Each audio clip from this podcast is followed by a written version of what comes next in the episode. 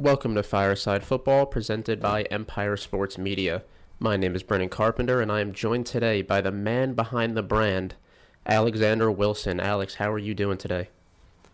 I am doing fantastic. It's beautiful Labor Day weekend. What is there not to like, my friend?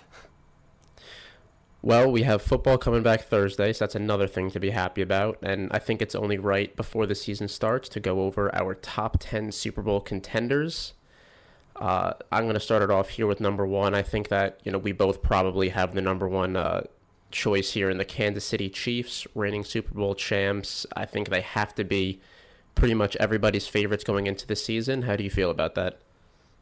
I mean, I, I would agree 100%. When you're looking at a team like Kansas City, they're coming off a huge Super Bowl win.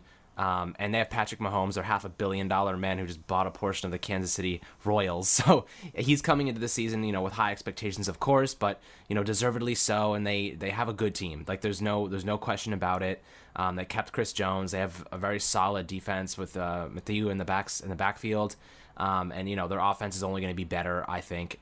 Um, except the one big loss for them is their uh, their guard. I think uh, I forget he's he's French, but I can't pronounce his name. Laurent Saint something. Um, they lost him. He opted out of the 2020 season, so that's a big hit. But nonetheless, I still think they're the top seeded guys and probably the best chance of winning the Super Bowl this year. How big of an impact do you think Clyde Edwards Helaire has in his rookie season? I love Clyde Edwards Helaire. I, I, I, keep seeing him pop up in my fantasy drafts, right? Because I had like the seventh and eighth pick um, in both my leagues. So I've been sitting there like, okay, I don't know enough about this guy, Clyde Edwards Helaire. So I did some research, watched some highlight videos, and the guy is so shifty. Like, he has the build of a scat back, but he has some power and he can burst through tacklers. I, I like him a lot. I mean, it's it's been kind of interesting to see Kansas City go through this rotation of running backs the past few years and kind of utilizing these late round guys and somehow getting away with it.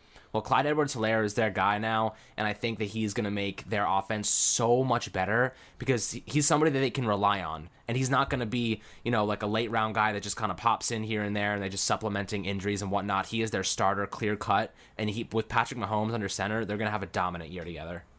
Yeah, going into the draft, I was thinking to myself, you know, Clyde Edwards Helaire is really that one person in the first round that the Chiefs could definitely use from the get go and could definitely help their offense immediately. Who do you have as your number two contender this season?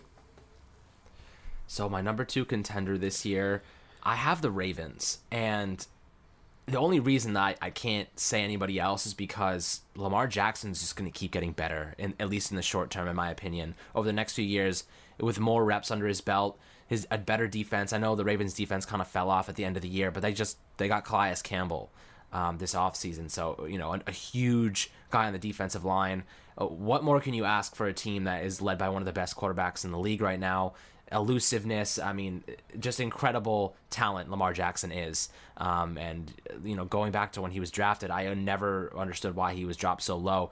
That you can always work on fundamentals, you know? That's the thing, and, and why a lot of people always say take the highest player available, take the best player on the board at any given time because the reality is, when you have the physical attributes to be a great player, and it, all it comes down to is working out the fundamentals and tech, technical side of things, that's a coachable thing, right? Like you can coach a player that doesn't have the best technique or fundamentals, but you can't coach athleticism. You can't coach someone to be as fast and elusive as Lamar Jackson. You just simply can't do it. So when it comes to throwing the football, he just needed to adjust some uh, some technical things, fundamentals, and now look at him. He's he's a, a good po- pocket passer as well as a guy that can scramble out of the pocket and pick up first downs and touchdowns with his legs. Yeah, Lamar Jackson's extremely dynamic, and he's I think the most dangerous quarterback in the NFL all around. But I do not have them at number two. I have the New Orleans Saints. I don't have the Ravens because they're in the AFC with the Kansas City Chiefs, but with the Saints, you know, I think especially with the addition of Emmanuel Sanders, this offense is going to be extremely, extremely good with Drew Brees, Alvin Kamara, Michael Thomas, Emmanuel Sanders, and Jared Cook. I mean, they're in line to be a top five offense, I think, seemingly easily this season. I mean, the only thing getting in their way in the playoffs is the Vikings. So if they don't play the Vikings, yep. I think that they have a great chance to uh, to make a Super Bowl run. I have the Ravens at three. You have them at two. I have them at three because obviously, you know, like you said, Lamar Jackson, extremely dynamic, reigning MVP, but he's just looked different when they get to the playoffs. I know he, he's had a very small sample size. It's only been two seasons, but I, I, he's just different in the playoffs, or so he's seemed. And you know, they still don't have an extremely established receiving car uh, core with Marquise Brown, Willie Snead, and Miles Boykin. It's not horrible. It's not great. Now, obviously, their running game is a different story with Jackson, Mark Ingram, and now J.K. Dobbins. I mean, their running game Dobbins is going to legit. be abs- absolutely ridiculous. And you know, you mentioned some of the defensive players they added, like Calais Campbell, Derek Wolfe. They've added Patrick Queen out of LSU. I mean, this defense is going to be very good Mm, I as well. Patrick Queen. I, I think Love he Queen. was an absolutely fantastic pick for that defense, and he's really going to help them, especially with you know Earl Thomas gone now. They're going to have to have some other players step up and make some big plays, but there's just something about them that I can't put them ahead of the Saints at number two.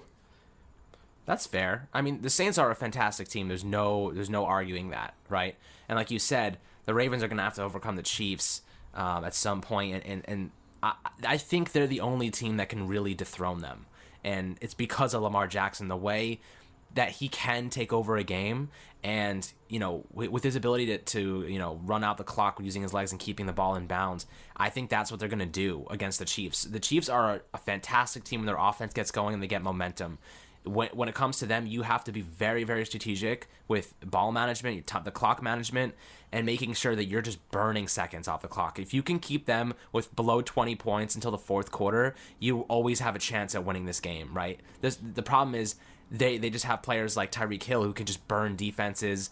Um, you know, Hardman. They have Sammy Watkins, Travis Kelce. You know, so much talent there to utilize in every facet of the game. You have to just burn clock, burn minutes, run the football, and use Lamar Jackson to your advantage. The guy is one of the most athletic players in the league, if not the best player uh, at the position, aside from Mahomes, I would say, buying the Royals and all. So I think they're the team that would ultimately dethrone the Chiefs if there came down to it. But the Saints, again, like you mentioned, are a fantastic team. Drew Brees, in his old age, is still throwing perfect dime passes. You know, the guy's accuracy is is next to none. There's nobody else that I can think of that has better accuracy than Drew Brees. And with a guy like Michael Thomas um, and Alvin Kamara coming back, they you know they just had a few uh, weeks of, of contract negotiations. I think they're going to re-sign him soon. But there there was a chance that he was going to sit out the 2020 season or just not show up. So I think that they're on a better path now. It looks like he's going to be playing, and I'm pretty excited to see what that offense can do. But I would say it's a, it's a close second and third. Yeah, I mean, do you have the Saints at three? I have the Saints at four, right behind the 49ers. Yeah, see, I'm I'm flipped there. I have the 49ers at four, and before I get to that, like you said, the Ravens, I agree, are like the only team that could possibly dethrone the Chiefs in the AFC, and that's why my next four picks on the list are all NFC teams because I just don't think there's anyone along with the Chiefs and Ravens that are competing in the AFC. But yeah, I have the 49ers at four. You have them one spot above. I mean, they have to be top five, right? After being in the Super Bowl last year. I mean, how could they not be? They did lose Emmanuel Sanders, and you know they're going to be relying more heavily on Brandon Aiyuk, and they still have a great defense. But it, what what do you think? Do you think they have to be a top five? Well, he, here's what I think. I think they, they should be a top five. They have an awesome defense. We know that. The problem is they were looking at Emmanuel Sanders as kind of they didn't have an established wide receiver one last year. They had Deebo Samuel and Emmanuel Sanders, but Samuel's is an old horse. You know, he's he's good for what you need him to do. He's a good wide receiver three at this point in his career. They were using him and they were trying to feed him targets like a wide receiver one at times, and it just was not sustainable. Brandon Aiyuk coming out of Arizona State uh, is a phenomenal receiver, and then you have um, Deebo Samuel, who who was a monster last year, coming out of nowhere. So I'm pretty excited to see what they can do together. George Kittle obviously is factored in. Um, there, there's a lot to like. There's a lot to like, and, and then they have Tevin Coleman now, right? Yes. So then they have a decent running back. I think with their offensive line, defense, i as long as Brandon Aiyuk can play up to his potential this year, I think that offense has has a lot of potential. See, the thing with me and their offense, though, is I like the 49ers, obviously led by their defense. Um, but, I mean, their offense can put up points when needed, but they're not an offense that can go out and just put up 30 points on you on every single night. I mean, they're going to have their off days, and they're going to have to rely on their defense. And that's the thing that scares me about that team is they're not completely established in the offensive side. Garoppolo is a starting quarterback. There's no doubt about that. He's starting caliber, but I mean, like we saw that in the Super Bowl. They were ahead against the Chiefs, and then when the Chiefs offense started scoring points, the 49ers couldn't. So that's what scares me about them. Now, moving on to five here. You know I'm a Jets fan. Former Jet player just got traded to this team, the Seahawks. I have the Seattle hmm. Seahawks at number five. I mean, Russell Wilson is magic in the pocket. He's magic outside of the pocket. One of the best quarterbacks in the NFL. And I mean, the Seahawks are always finding a way to get into the playoffs and always finding a way to be an extremely good team. And, you know, they drafted DK Metcalf last year, who blew up the combine, absolutely blew it up. Didn't do much in college due to injuries, but when he got time to play in the NFL, eh, I mean, he showed that he deserves to be on that team, especially in the playoffs. He showed that. And you know, on the defensive side with obviously Bobby Wagner, the best linebacker in football. Now you add Jamal Adams, another hard hitting player who can do everything. I mean, this team is going to be a force in the NFC. No, you're 100% right. They are a very talented team. DK Metcalf, you know, had his ups and downs last year, but well, I think tied with Darius Slayton for the most touchdowns at eight. I think maybe he had seven right behind him, but he's a touchdown. There's that Giants plug right there. Target. Exactly. I always have to plug the Giants, even though they're going to be nowhere near playoff contention. we're rebuilding, so g- g- give us give us another year, and we'll, we'll talk next year about where we're at. But DK Metcalf, like you mentioned, a huge wide receiver. He's a great red zone threat. He's a great deep threat. Route running is a little bit iffy at times. He's not the smoothest guy, but he's so strong that he can win those aggressive 50-50 battles, which is where which is why, you know, they have a guy like Tyler Lockett next to him who is a very smooth route runner who can get his feet in bounds in the corner of the end zone and Russell Wilson will make the throw. Like you said, Russell, as long as Russell Wilson's there, the magic is alive at all times. And the Giants, or rather the the Seahawks, like you said, their defense is legit. I mean, I would be remiss not to for, not to mention Greg Olsen as their tight end too, who they picked up. And then, like you said, Jamal Adams and Bobby Wagner. I mean, we're talking about two of the best players. You know, obviously they have KJ Wright um, and a bunch of other really talented guys. So I would be, it would be crazy not to put them in the top ten. Um, and you know they're they're only going to be getting better with this young guy with these young guys like DK Metcalf kind of developing and growing. Um, and then they have Chris Carson obviously at running back, and then Carlos Hyde behind him. So I, I would say you're probably spot on with this pick. Who do you have at five? You have the Seahawks too. Yeah, I have the Seahawks too. What about six? Who do you close... have right behind them? Okay, so this is obviously a little bit. This is going to be more of a of a hot take. I have the Bucks. I got the Bucks. I don't know if that's a good or bad thing. What do you think? I have the Bucks at seven, but before I get to my sixth pick, what about the Bucks have them in your top ten? Tom Brady just it, like like you said about Russell Wilson, the magic still applies to Brady. You know, even though he's 43 years old, he's on the he's on the back end of his career. He has Gronk back. Look, look okay, let me compare the current Buccaneers team to the Patriots last year. Can you name three wide receivers on the Patriots last year? I can name Julian Edelman. yeah. I think they had Julian Edelman, they had Phillip Dorsett, maybe. I don't even know if he's there anymore. And and N'Keal Harry, but I think he was injured. Yeah, he was. Now out. he's going to uh, like think about this though. He uh, he had James White right and Rex Burkhead, and in an okay offensive line. He's going to the Buccaneers where he has Mike Evans, Chris Godwin, um, what was his name? OJ Howard. He has um, Ronald Jones, Adrian Peterson now. Right? No, Peterson went Adrian, to the Lions. He has sorry, Leonard Fournette. Leonard Fournette. Leonard Fournette. Like we're talking about a team, and he has Gronk. We're talking about a, a team full of weapons that like isn't even comparable to the Patriots last year. Not even uh, closely comparable. The biggest difference for the Bucks compared to the Patriots is their defenses. The P- Patriots defense is one of the best in the league. No no doubt about it. And the Bucks aren't bad. They're not great, but they're they're probably about like average, I would say, which is which is good enough for Brady to win with. I just think their offense is too potent. They have too many weapons for Brady not to succeed, and they're going to be working the intermediate routes. They're like Chris Godwin is one of the best route runners in the league. Mike Evans is a guy who can go up and get 50-50 balls in the boundary. Um, OJ Howard and Gronk, like two tight end sets with those guys, it's going to be un- it's going to be physically unstoppable as long as Brady puts the the ball in the money, and we know he always does that. Yeah, I think the Buccaneers have to be in the top 10 just because of the names that they have on offense, like you said. But, mm-hmm. I mean, I can't have them at six just because they're in the same division as the Saints. And I think that's still the Saints division. I still think the Saints are the best team in that division, and that's ultimately going to hurt the Buccaneers, not necessarily by keeping them out of the playoffs, but I think the Buccaneers would have to be a wild card team then, and that's going to be even tougher for them to get to the Super Bowl having to win that extra game. For me, it's I, six I though. agree with that, but I- you know, six. Yeah, I mean, th- here's the thing with the Buccaneers. I if they get into the into the playoffs as a wild card team, I think that it's because they're growing as a team. I don't think they're going to start off really hot. I think it's going to take the whole season for them to get into the groove and, and get comfortable and develop chemistry together. And that's why I think they're they're just going to progressively get better. So they might lose a few games in the beginning of the season, but as the season goes on, they're going to get better and better and better. And I think going into the postseason, they'll be you know probably feeling pretty good about each other. Yeah, absolutely. And I mean, Tom Brady is not going to be throwing 30 interceptions like Jameis Winston did last year, so that's definitely going to help them as well. For me, it's Big six though. I have a team that's gonna it's gonna hurt you on the inside. I have the Cowboys. Now, Yeah, I mean, I I did too, unfortunately. The Cowboys, it's tough though because the Cowboys obviously have a ridiculously stacked offense with Dak Prescott, Amari Cooper, Michael Gallup, Zeke, and now CeeDee Lamb. I mean, this offense is potentially top five.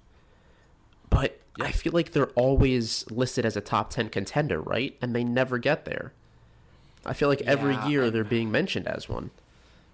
I mean, okay, so here's uh, having watched and looked at the Cowboys so many times because I'm a Giants fan, you know, just watching them play every year twice. It's the thing about the Cowboys is that their offense is unbelievably good. Their defense just somehow finds ways to lose games. They're they just you have to keep this in mind, right? Their offense is going to be the be- one of the best in the league. They were the number one passing offense last year. Now that Jason Garrett's gone, um, I don't think it's going to make a difference personally because Kellen Moore is an absolute genius when it comes to developing schemes to match up personnel and match up against opposition. Um, the defense is what I'm the most concerned about, and the reason is look at their defensive line right now. Besides Demarcus Lawrence, they have Randy Gregory and a bunch of other like guys that are being like reinstated. Aldon Smith, a bunch of guys that are just to be reinstated um, from drug issues or whatever it might be, and they're hoping that these guys turn into their former selves. The likelihood of that happening is low. The players don't just miss multiple seasons and come back at and play at a really high level all the time. That's it's not doesn't really work that way. Now, what I will say is their secondary is also pretty pretty spotty. They lost um, Byron Jones this offseason. The Giants were actually looking at him. They ended up with James Bradberry. But now you have a team that doesn't have the best secondary. Their defensive line is composed of a, a bunch of misfit toys that may or may not actually pan out. So, and their but their linebackers are very strong with Jaylon Smith and Leighton Vander Esch. I think that's going to be their strong point. Their linebackers are sick, secondary spotty, and their defensive line could be a hit or miss. Well, I'm actually going to fact check you here because they did on their defensive line add Everson Griffen and Dontari Poe. So they have some some additions there. They Still a little bit. guys. They do. They do. Oh, they added Dontari Poe. That sucks for us. Damn it. Don Terry Um, Poe at D tackle, Griffen. Everson Griffen at right defensive end, opposite to Marcus Lawrence. So they have some names there. I mean, those are still players who good. aren't necessarily at in their prime. So we'll see. Yeah. Their secondary, I agree with though. Their secondary scares me because with Byron Jones out, their number one cornerback now is Chidobe Awuzie, He's okay. who has showed that he can play, but is he a number one? How is he going to deal with the number one receivers, at least in that division? Especially, you know, like I, I, I can't even see him necessarily stopping Sterling Shepard. Um, consistently. underrated.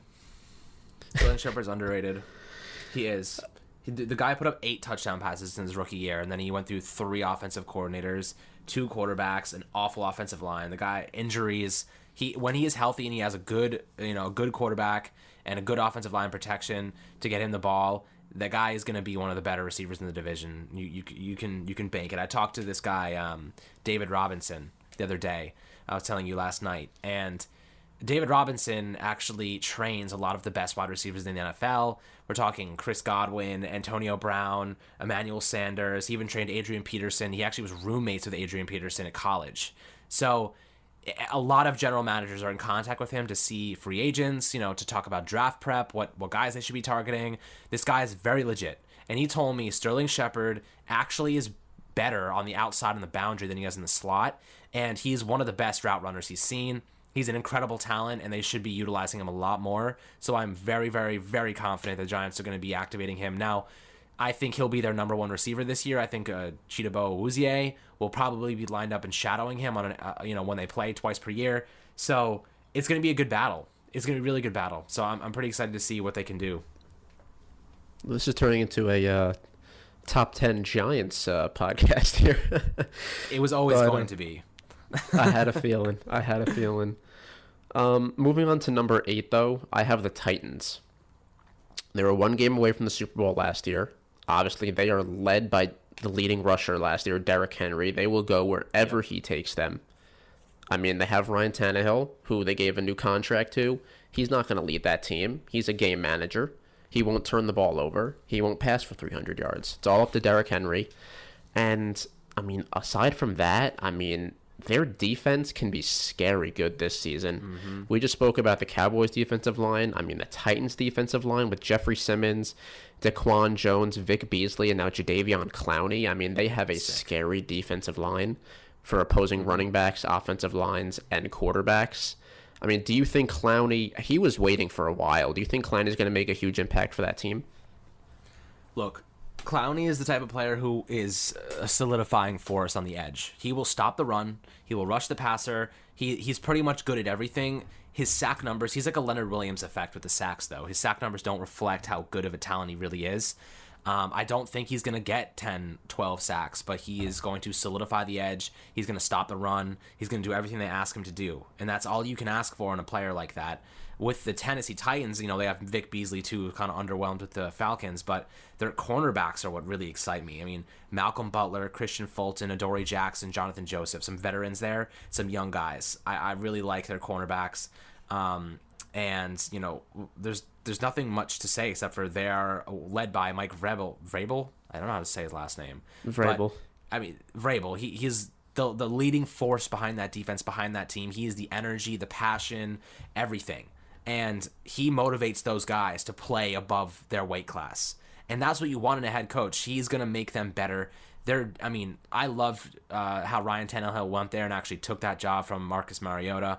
I think Tannehill is actually pretty talented. He was just stuck on the Dolphins, and everyone that goes to the Dolphins dies um, talent wise. So it's really, it, it's going to be exciting to see what what Tennessee can do this year with some new pieces in the puzzle. Yeah, I mean, you spoke about how Jadeveon Clowney's kind of reminds me of Leonard Williams. I mean, I think he's better than Leonard Williams, but I agree his numbers don't necessarily show his impact. I mean, for Leonard Williams at least, I, I gave him, I like to call him the nickname almost. He's almost getting a sack, but he doesn't. But he's yeah. always involved. and yeah, I mean, you mentioned the secondary uh, for Tennessee, their cornerbacks, but their safeties too with Kenny Vaccaro and Kevin Byard. I mean, they have a very good secondary. Very good. Who do you have at eight? Who do I have at eight? So behind them, I have the Steelers, and I think that's mainly because of Big Ben. You know, uh, it's it's really their their roster is interesting because they're kind of like a hit or miss every given year. They have T.J. Watt, who's a beast, uh, Juju Smith, Schuster, Ben Roethlisberger, James Conner. Um, it's interesting. I think that they have a lot of potential there. There's a lot of guys who, who I'm excited to see. The Giants play them in week one, so I'm going to get a pretty good look at them right off the bat. They have Devin Bush, who I loved coming out of the coming out of the draft last year. Um, Joe Haden, obviously. Um, let's see who else they got. They got Maurkice Pouncey at center. I mean, th- there's some there's some pretty talented guys on this roster that I we're going to get a good look at pretty early on. But I think they they have some potential to, to surprise some people. Yeah, see, for me with the Steelers is obviously Big Ben is going to make a huge, huge um, addition, and I mean he's far better than the quarterback carousel they've had last season. But aside from him, I mean obviously Juju's going to have a good year. I feel like a bounce back. I think Diontae Johnson's going to have a good year as their second receiver. But James Conner scares me. He's a talented running back, but I don't know. There's just something about him this year. I don't see him being as productive as people are expecting, and I think that's going to hurt them. Um, I mean, Steelers, man. Steelers were like borderline top 10 for me. Borderline. Um, they they That's- were close, but the, Fitzpatrick too. yes, I mean Minkah Fitzpatrick last year when he when when Minkah Fitzpatrick came over from Miami, I mean, my God, what a second elite. half of the He's season he had. I mean, Oh he's.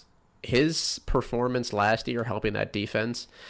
That's one of the key reasons why I drafted the Steelers defense in our fantasy league last night. I mean, that defense can definitely, definitely be a strong one. At Do you nine, think what? Do you remember what they traded him for? Do you remember what they what they traded away to get Fitzpatrick? I do not. I it, it had something to do with they they tr- it had some. I saw it on Instagram last night. It was something with Josh Dobbs. It all related back to Josh Dobbs somehow because they re-signed Josh Dobbs yesterday. Um, Let me But- see. I can tell you right now. He uh so the Dolphins was traded to the Pittsburgh Steelers. So they traded him along with a 2020 fourth round pick and a 2027 seventh round pick in exchange for a first round pick and a fifth round pick and a 2021 sixth round pick. That's a steal. For absolute Fitzpatrick, steal. I mean, uh, they're gonna have to pay him, but like a one, five, and a six. That I mean, I'm kind of pissed the Giants didn't do that. They needed a safety so badly, and like, they, honestly, the, they could have they could have packaged something else together and probably did done like a two, three, and a five or something and got away with it. But this is uh, th- this is he's gonna be an absolute beast for the Steelers. I- I'm pretty jealous actually. I mean, that's an outrageous steal because even when he was with Miami, he was a good player. It's just that Miami wasn't good. So Exactly. he didn't really have a chance to help out a winning team and then he gets over to Pittsburgh who was a you know competitive team even with the quarterback situation I mean and he really really helped that team try to make a push for the playoffs I mean, let me, let me just. This is insane. Let me just compare this really quickly. From 2018, he played 16 games, started in 11 for Miami, right? That was his rookie season. He had 80 combined tackles, two interceptions, nine passes defended. Um, what else? A 56.5% completion rate. And with the Miami Dolphins through two games, he was awful. He let up three touchdowns in the first two games of the season. He gets traded to Pittsburgh. He starts all 14 games. He has five interceptions, uh, one forced fumble, and he only allows uh, one touchdown for 14 games after that, after allowing three in the first two games, and a 52% completion rate. He completely like turned his motivation, his confidence levels way up, and you'd be surprised. Confidence is such a is such a big thing. This guy was drafted. I mean, he was born in the same year I was. He's 23 right now. He's almost 24. It, the guy, this guy is so young. He is a staple in that defense for many years to come. yeah I mean those numbers just put it in, into even more of a perspective about how much of an absolute steal that was for the Steelers and if there are any Dolphins fans listening to this I'm sorry but you you guys got uh you got beat out on this one at 9 Big for me though taking a taking a little bit of a turn here I have the Vikings now the Vikings Vikings.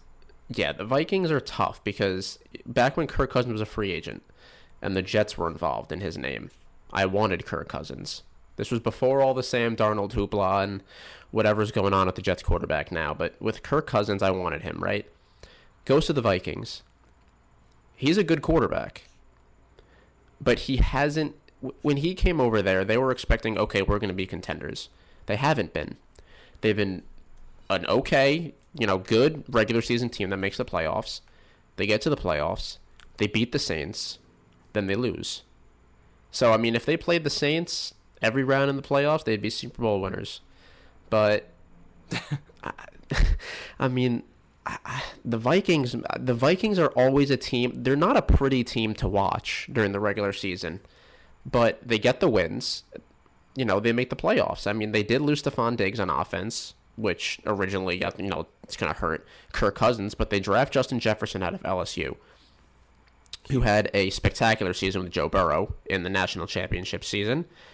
But I mean, they're still led by their defense as well, as many of these teams are. They have a very good defense.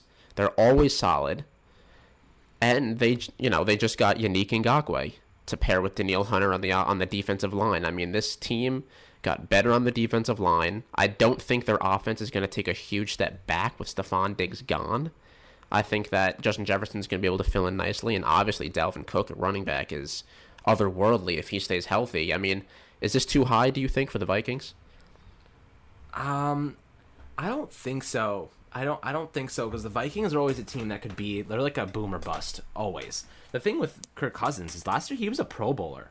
He made the Pro Bowl. I mean, he he threw six interceptions last year, which is crazy low uh, for 444 attempts. I mean, 26 touchdown passes, uh, almost a 70% completion rate. He he wasn't bad last year. You know, the biggest thing about Kirk Cousins, he is a good quarterback that is terrible in clutch moments. That's literally what he is as a quarterback. He he just uh, he just crumbles sometimes in those clutch spots. Um, but with that being said, I think he is very capable of being a great quarterback and leading this team into a, the playoffs with ease. Who do you have at number nine for yourself? Ah, let's see, let's see. Who do I have at number nine? I got the Colts. I have the Colts. I think the Colts are going to be good with Philip Rivers. I'm a big Philip Rivers fan. I've always wanted to see Philip Rivers get to a Super Bowl, and it just hasn't happened. I feel like he deserves it. Yeah, I mean, do you think he, he Chargers suck? I mean, you think Philip Rivers makes that big of an impact with the Colts? Where I mean, he doesn't have the arm strength that he used to. I mean, he never had great arm strength, but I mean, now it just looks like when he throws it, it hurts him. And I, yeah, I mean, I don't. He's had a weird dynamics, you know. Yeah, he's always had that glove on his throwing hand, like uh, Eli Manning had that, didn't he? Also, he throws sidearm. He he can throw yeah. like he throws a lot of sidearm passes, so it's a very interesting thing. But they're they got better this year, a lot they did. better. I mean, they did. I think with Andrew Luck always being injured and whatnot, having a player, um, I think Rivers is better than Jacoby Brissett. In my opinion, I think he's better. Oh, I think Brissett. yeah, I think absolutely. So we can assume that their offense is going to be better, and their defense. I mean, is one of the best in the league in my opinion. They then they just add to DeForest Buckner, right? So that's that's a huge add for them. Obviously, T.Y. Hilton is their best wide receiver when he's healthy. So I drafted him last night, and I'm hoping he can stay healthy because he's a monster. I mean, they got Marlon Mack, obviously, Darius Leonard, one of the best linebackers in the league. Um, who else do they got? They got Michael Pittman, wide receiver. I really like That's Michael Pittman. One. Xavier Rhodes, they got. They, they have a good team. They're very underrated, in my opinion. Yeah, I just, I mean, also at running back, they, you know, they drafted Jonathan Taylor. I mean, they have a three-headed yeah, monster at running huge. back with with Mack, Taylor, and Nyheim Hines. I mean, they have a three-headed monster there because Mack and Hines, in the past couple of seasons, have both shown that they can be starting caliber running backs on any given night. Now you add Jonathan Taylor into the mix. I mean, th- there's just so much opportunity there at running back, and I don't know. I think you know I like Philip Rivers. I mean, also by the way, I don't know if you've seen Spectacular Trash Talker. If you've seen those videos, if not, definitely Who? check those out, Alex. Um, but who was it? Philip Rivers. Oh yeah, he's amazing. Love him. the Colts, though, I I don't know. I mean, the Colts. There's just something about them that I don't. I mean, I think they're going to be borderline playoffs this year. I honestly. I mean, That's I think nine. What'd you say? They're borderline. I agree. I agree yeah, they're they're probably more on the borderline side. I mean, number ten for me too is borderline because I feel like at number number nine and number ten there are a handful of teams that could be thrown into this list. For me, I have the Bills at number ten. Oh, I like that. I mean, the, I Bills, like the Bills. I think they're easily the best team in the AFC East. I mean, depending on how Cam oh, Newton plays, yeah. if Cam Newton plays at MVP Cam, I mean, not he's not going to be MVP Cam, but if he plays at good Cam level, the Patriots are going to be the second best team in the AFC East. But I think that the Bills are the best team in the East. Josh Allen has to work on his downfield accuracy, consistency, but I mean, he is a of course big dual threat quarterback. He can run. He has a crazy he has crazy arm strength. And when he's running, I mean, he's like a bulldozer. You don't want to tackle him one on one, even though he's a quarterback. He's a nope. big dude. And they have an elite defense. They have Tre'Davious White at cornerback, who is outstanding. He just got a new Insane. contract extension. And, you know, I spoke about the Vikings with my last pick. They lost Stefon Diggs. Stefon Diggs came to the Bills, definitely going to help them because now they have a clear number one wide receiver. John Brown had a good year for them last year. He can slide to number two. I think that's going to help him even more because I don't think he's accustomed to being a number one. And I mean, the Bills, I think, are just in this top 10. They're not one of the better teams, but I think they're one of the most well-rounded teams overall. How do you feel about that? I feel pretty pretty confident when you just said. Although I'm gonna test you right now. What is what is the one Jets player that's now in the Bills?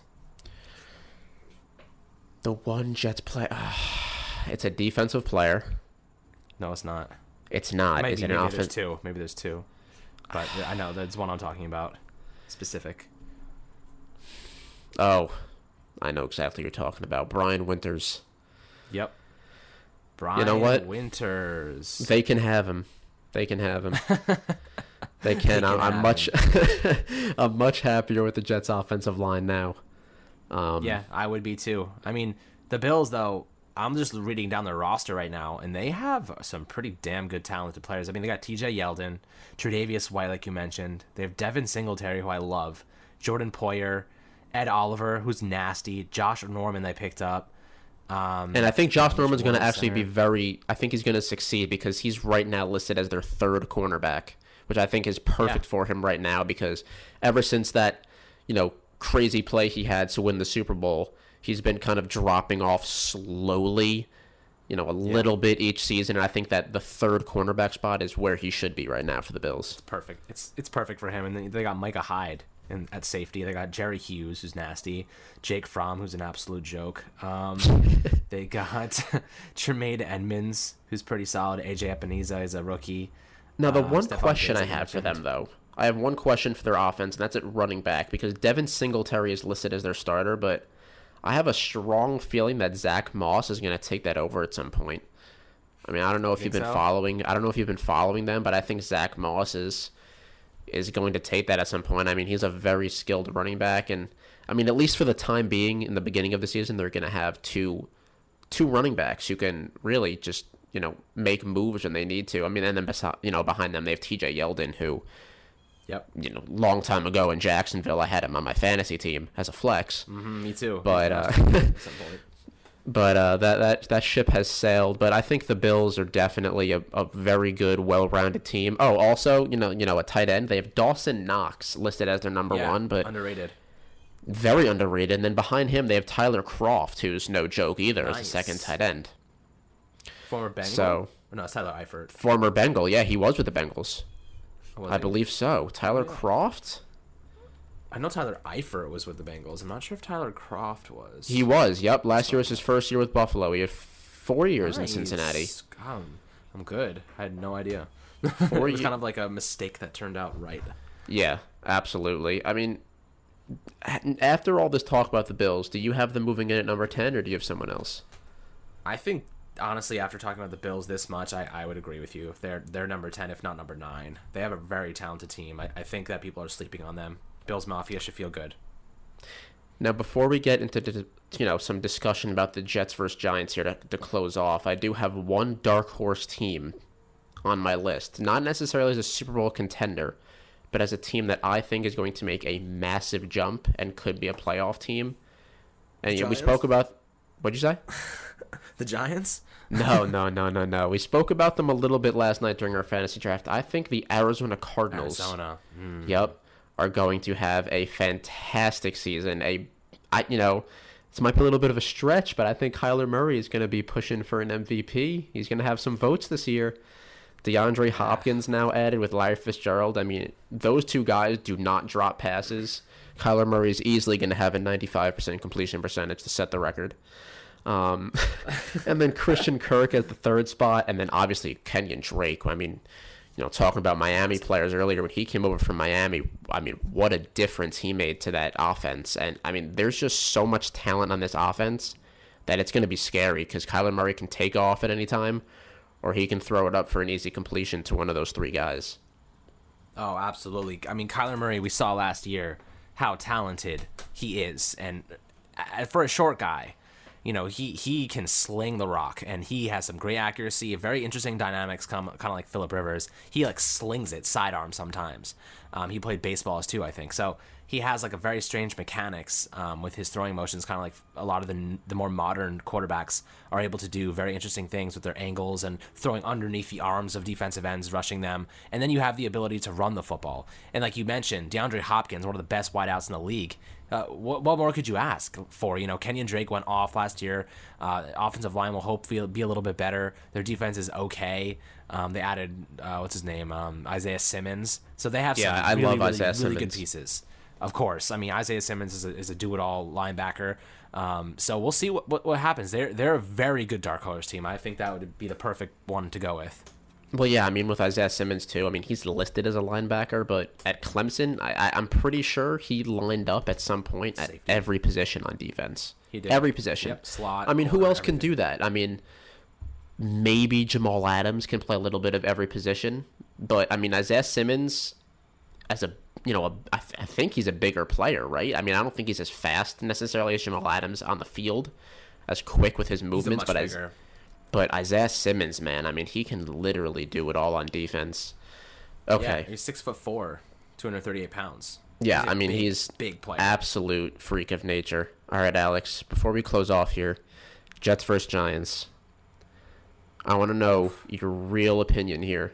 Is Daniel Jones better than Sam Darnold? Is Daniel Jones better than Sam Darnold? I would say at this point, it's really it's too early to tell, but I would say he's better than Sam Darnold, and I'll tell you why. One, he managed to get 24 touchdowns last year, and he had two rushing on the ground. He had no weapons on offense. They were all injured. He didn't have a single game where all of his weapons were available at the same time last year, behind a terrible offensive line. Sam Darnold can't even beat mono. So I don't even know if he can be anything, anybody. I mean, Uh, Sam Darnold as a starter la- Dolphins. As a starter last season, Sam Darnold was seven and six. It's true. So- no, it's, it's definitely true. But at the same time, it, Daniel Jones is a rookie, right? So he's a year behind Sam Darnold. So we don't really. Uh, well, we'll have to see this year. This will be the defining year, in my opinion, for the, Right. the argument between the two. Right. But at this point, I would say I'm more confident that Jones is going to be has a higher ceiling based on his rookie performance. Um, Darnold's inconsistencies just showed up too much. Like one game he would be perfect, and the next game he would be making the stupidest mistakes. Um, and, and that's kind of my biggest concern with him. He did the same thing at USC.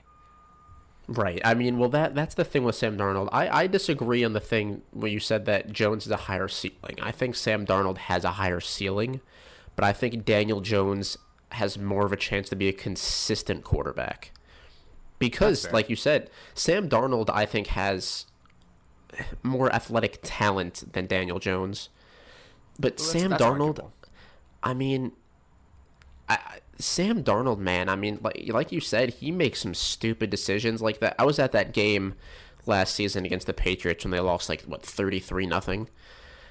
He was after the game. He said, "Yeah, I was seeing ghosts out there. I don't know what that is. Like I've never heard that What does that before. mean? That- I, Yeah. I don't know what that means. I think that's you know, you getting spooked on the field. I don't I don't know what that means, but I think I think Sam Darnold has a higher ceiling. I think if he gets his mistakes fixed, he can be a good quarterback. But I think there's more of a chance that Daniel Jones is a solid, consistent starting quarterback for the duration of his career. I really do. I mean, I want the best for Sam fair. Darnold, obviously, as a Jets fan, but I, I think right now, I think right now Sam Darnold's better. I think in the couple of years, though, I, I I'm I'm scared to say I, I think it's going to be Daniel Jones. I do. If Daniel Jones cleans up his cleans up his fumbles, I mean that was I think to me that was his main problem was holding on to the Of football. course.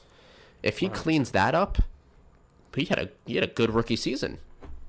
You know, Oh yeah, I mean he he's a good player, a very very underrated player that I think, you know, I'll I'll compare it to the Giants game against the Patriots last year. They lost 35 to 14. But just listen to this. And if you don't know the Giants roster, I'll give you a little insight.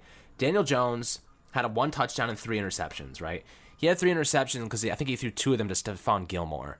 And the reason he threw them to Stephon, to Stephon Gilmore is because this is where his receivers, Golden Tate, who you know is consistent, but he's not a number one anymore. They, he was acting as the number one. Darius Slayton, who was a rookie going into like his what was it, his sixth game of the season or seventh game of the season against the Pats, right? And then you have behind him Rhett Ellison, who's not a receiving tight end, Elijah Penny, who's their fullback, Cody Latimer, who didn't even record a catch on the day, and then Jon Hilliman, their fourth string running back. That's who he had to work with against against the Pats. Still put up, I mean, 14 points is 14 points. Nothing nothing to write home about but at least he got on the board uh, with with literally no talent against the best. They okay. Let me even even further. Daniel Jones was the first recorded the first passing touchdown against the Patriots last year. Right, so they hadn't recorded a they hadn't allowed a touchdown through six weeks, and Daniel Jones was the one to snap the streak. Yeah, I mean, I'm sure you love that stat. oh, I do. Now, I have I have another question here for you. This is going to be I don't know how you're going to feel about this, but obviously, I mean, Saquon Barkley is better than Le'Veon Bell. That's not up for discussion. Saquon Barkley is easily, I think, the second best running back in the NFL behind McCaffrey.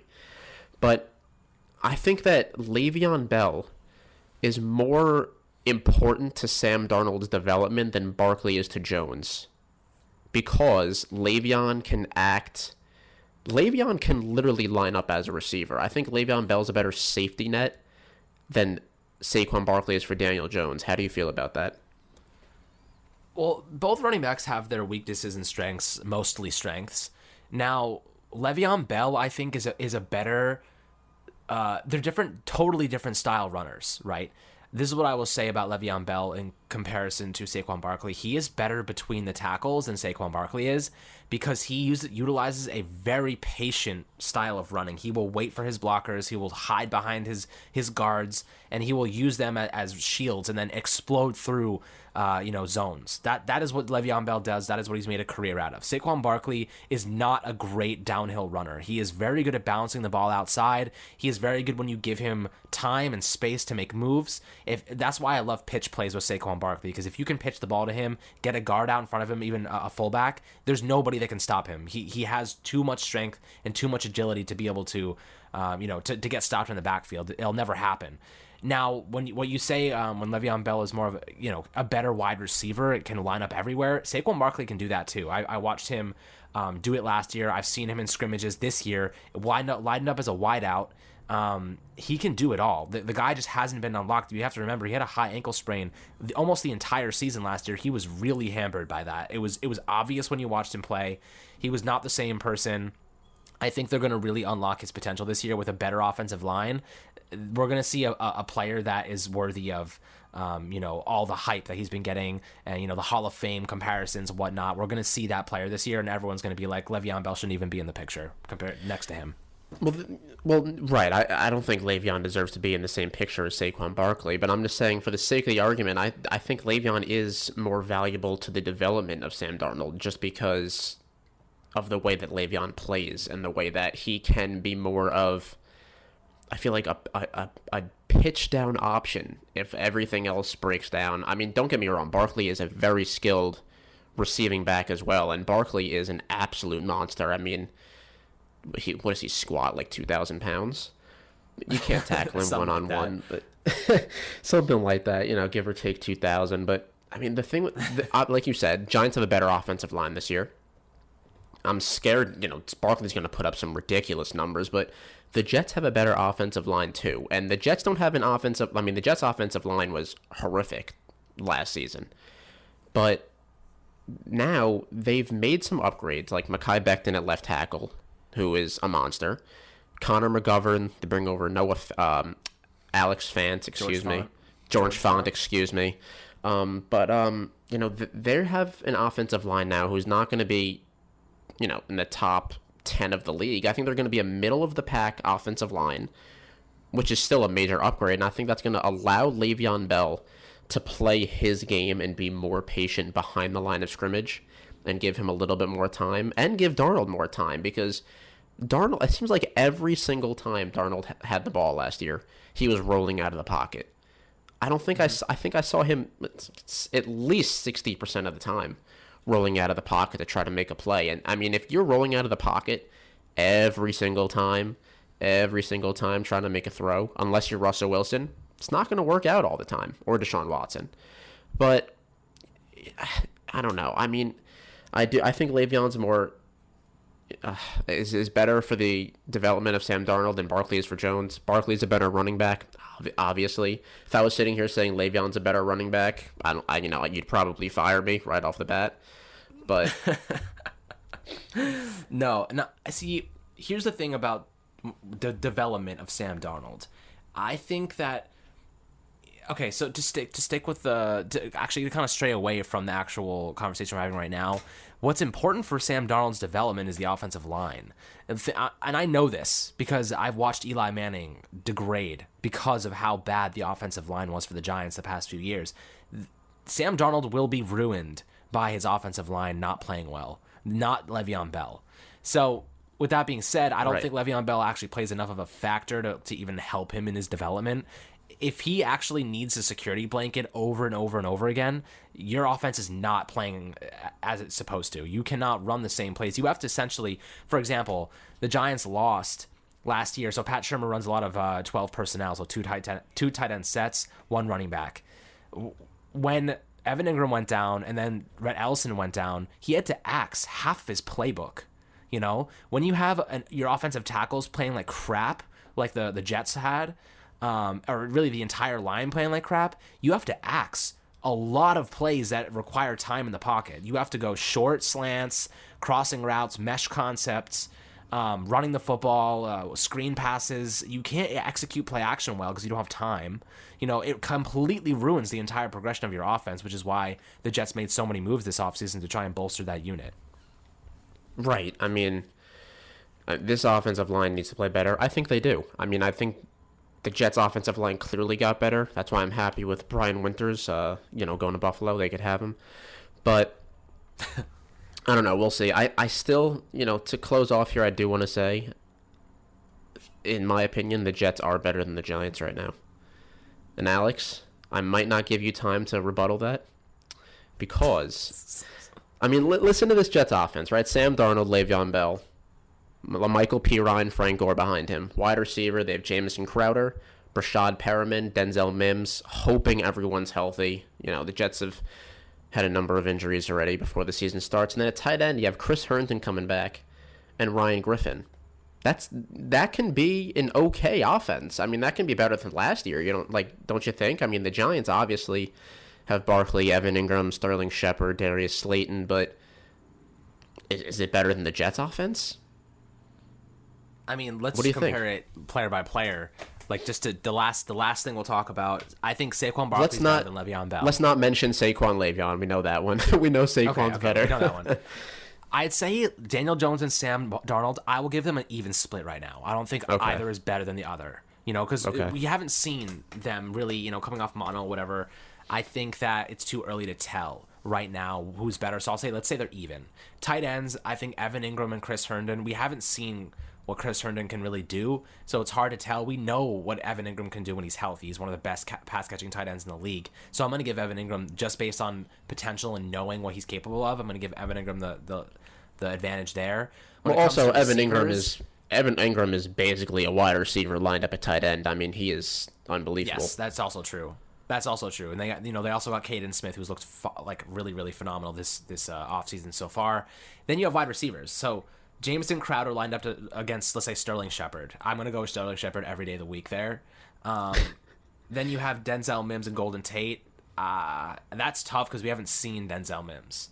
Breshad Perriman and, and Darius Slayton. Perriman is vastly underperformed his draft ca- his draft value. Um, and Darius Slayton had a better year last year than Perriman. So I, all right. So basically, what I'm getting out of this is the Jets are going to go 0 and 16. That's exactly right. all right. Well, all right. I think I think we'll end it there. I'll go. Uh, I'll go. You know, sulk in my feelings after this. But Alex, thank you again for joining me on Fireside Football. If any of you Absolutely. haven't followed awesome Alex if any of you haven't followed Alex on Twitter for any reason, you could find him at Alex Wilson ESM. You can find me at Brendan Carp ESM. Alex, thank you again, and uh, it was fun. Absolutely. We'll catch you guys later.